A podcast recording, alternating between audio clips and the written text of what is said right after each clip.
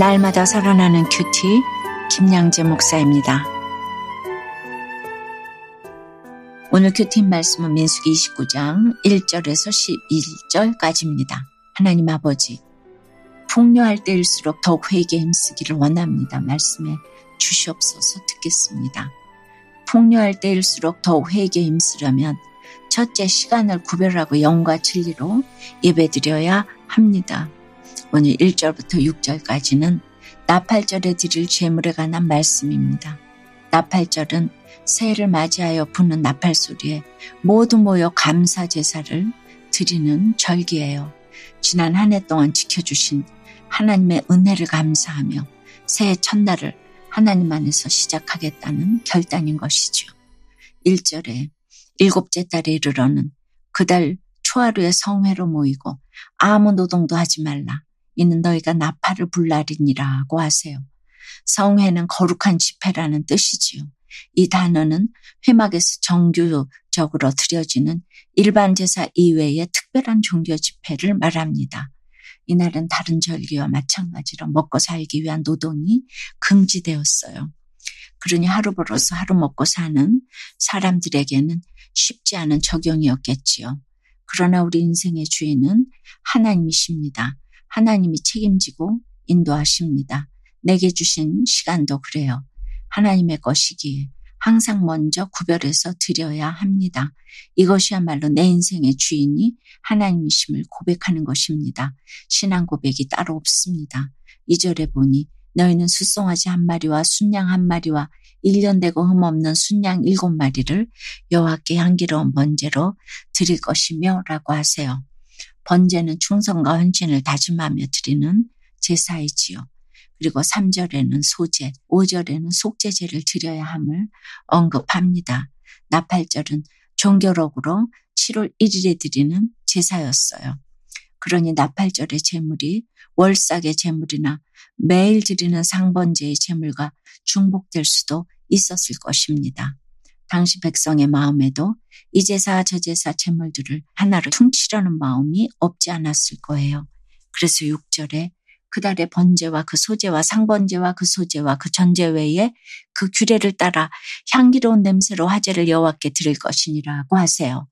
형식적인 예배 중 하나가 아니라 그 절기의 의미에 따라 더욱 힘써 영과 진리의 예배를 주님께 드려야 한다는 것입니다.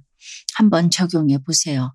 여러분은 예배 때마다 그 의미를 기억하며 힘써 예배를 드리고 계십니까? 그냥 매주 드리는 예배 중 하나로 여기며 형식적인 예배를 드리지는 않으세요? 풍요할 때일수록 더욱 회개에 힘쓰려면 둘째 구체적인 수고와 적용이 따라야 합니다. 7절에 일곱째 달 열흘 날에는 너희가 성회로 모일 것이요 너희의 심령을 괴롭게 하며 아무 일도 하지 말 것이니라고 하세요. 일곱째 달 열흘은 대속죄일입니다.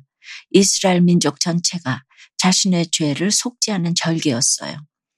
1년에 한 번 대제사장이 지성소에 들어가 이스라엘 전체의 죄를 대신해서 죄를 속하였고 이스라엘 백성은 일하던 것을 멈추고 금식하며 심령을 괴롭게 하면서 회개의 자리로 나왔습니다. 이렇듯 우리도 항상 우리 자신을 돌아봐야 합니다. 늘 말씀 앞에서 내가 회개할 것이 있는지 두렵고 떨리는 마음으로 살펴봐야 합니다. 악함 그 자체는 물론이고 겉으로 나타나는 선함 가운데 나의 악함이 섞여 있는지 조금이라도 악의 모습이 담겨 있지는 않은지 늘 저울질해야 해요. 죄사함이 없는 인생은 무엇을 해도 망할 수밖에 없기 때문입니다. 괴롭게 하기 위해서는 때로는 금식도 필요합니다. 하지만 금식의 목적은 금식 자체가 아니라 거룩함이 되어야겠지요. 거룩한 갈등으로 슬픔이 오게 되면 자연히 육체적인 절제가 따라옵니다. 그런데 8절 이유를 보니 회개하는 것으로 끝이 아닙니다. 속죄일에 속죄의식을 행하려면 얼마나 부지런해야 하는지 모릅니다. 잡아야 할 짐승이 무려 15마리나 되었어요. 회개는 그냥 슬퍼하고 자책만 하는 것이 아니라는 것이지요.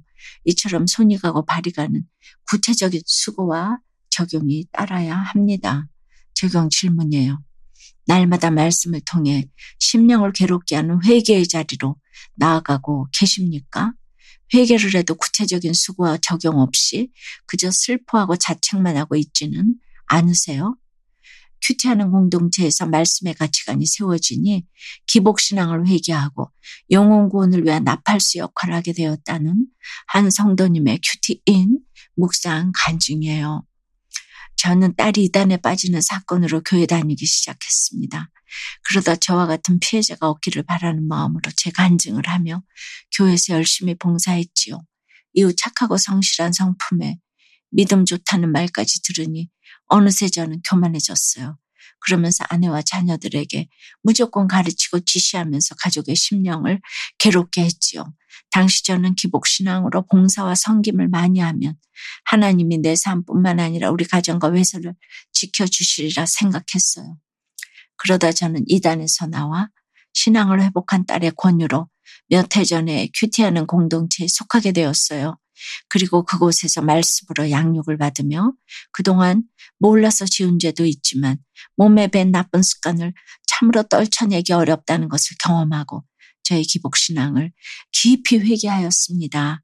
이후 저는 가정과 직장 그리고 교회에서 먼저 저희 죄를 회개하고 미안합니다. 제 잘못이 큽니다.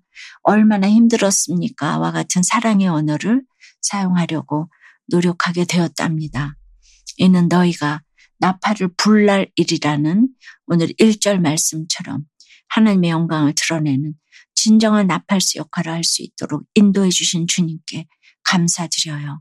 저의 적용은 감사합니다, 미안합니다와 같은 향기로운 냄새의 말을 자주 사용하겠습니다. 가정과 직장 공동체에서 사소한 잘못이라도 바로 인정하고 용서를 구하겠습니다. 입니다.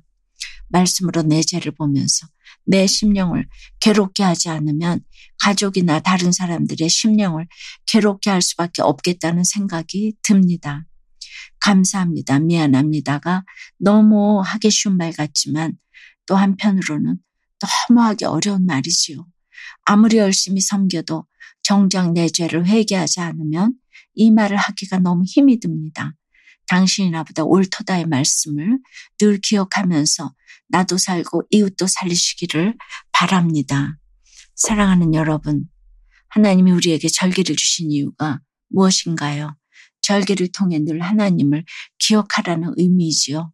100% 오르신 하나님을 기억하게 되면 나 자신이 저절로 100% 죄인임을 인정할 수밖에 없습니다. 그래서 내가 구원받은 은혜에 감격하게 되면 우리의 상황이 광야든 가나안 땅이든 하나님을 바라보게 되는 것이지요. 오늘 하루도 그 은혜를 기억하며 하나님의 백성답게 잘 살아내시길 주님의 이름으로 축원합니다. 기도드릴게요. 주님, 한 해 농사가 마무리되고 물질적으로 풍요한 나팔절에 이스라엘 백성을 거룩한 성회로 모이라고 하십니다. 힘들 때는 주님을 저절로 찾게 되지만 풍성할 때는 죄의 유혹에 빠지기가 너무나도 쉽지요. 나팔 소리를 듣고 회개해야 하는데 돌이켜보면 힘들면 힘들어서 있으면 있어서 주님을 찾지 않을 때가 얼마나 많은지를 고백합니다. 정말 하나님을 기억하고 구원을 기억하라고 주신 예배의 자리를 목숨처럼 귀히 여기기를 소원합니다.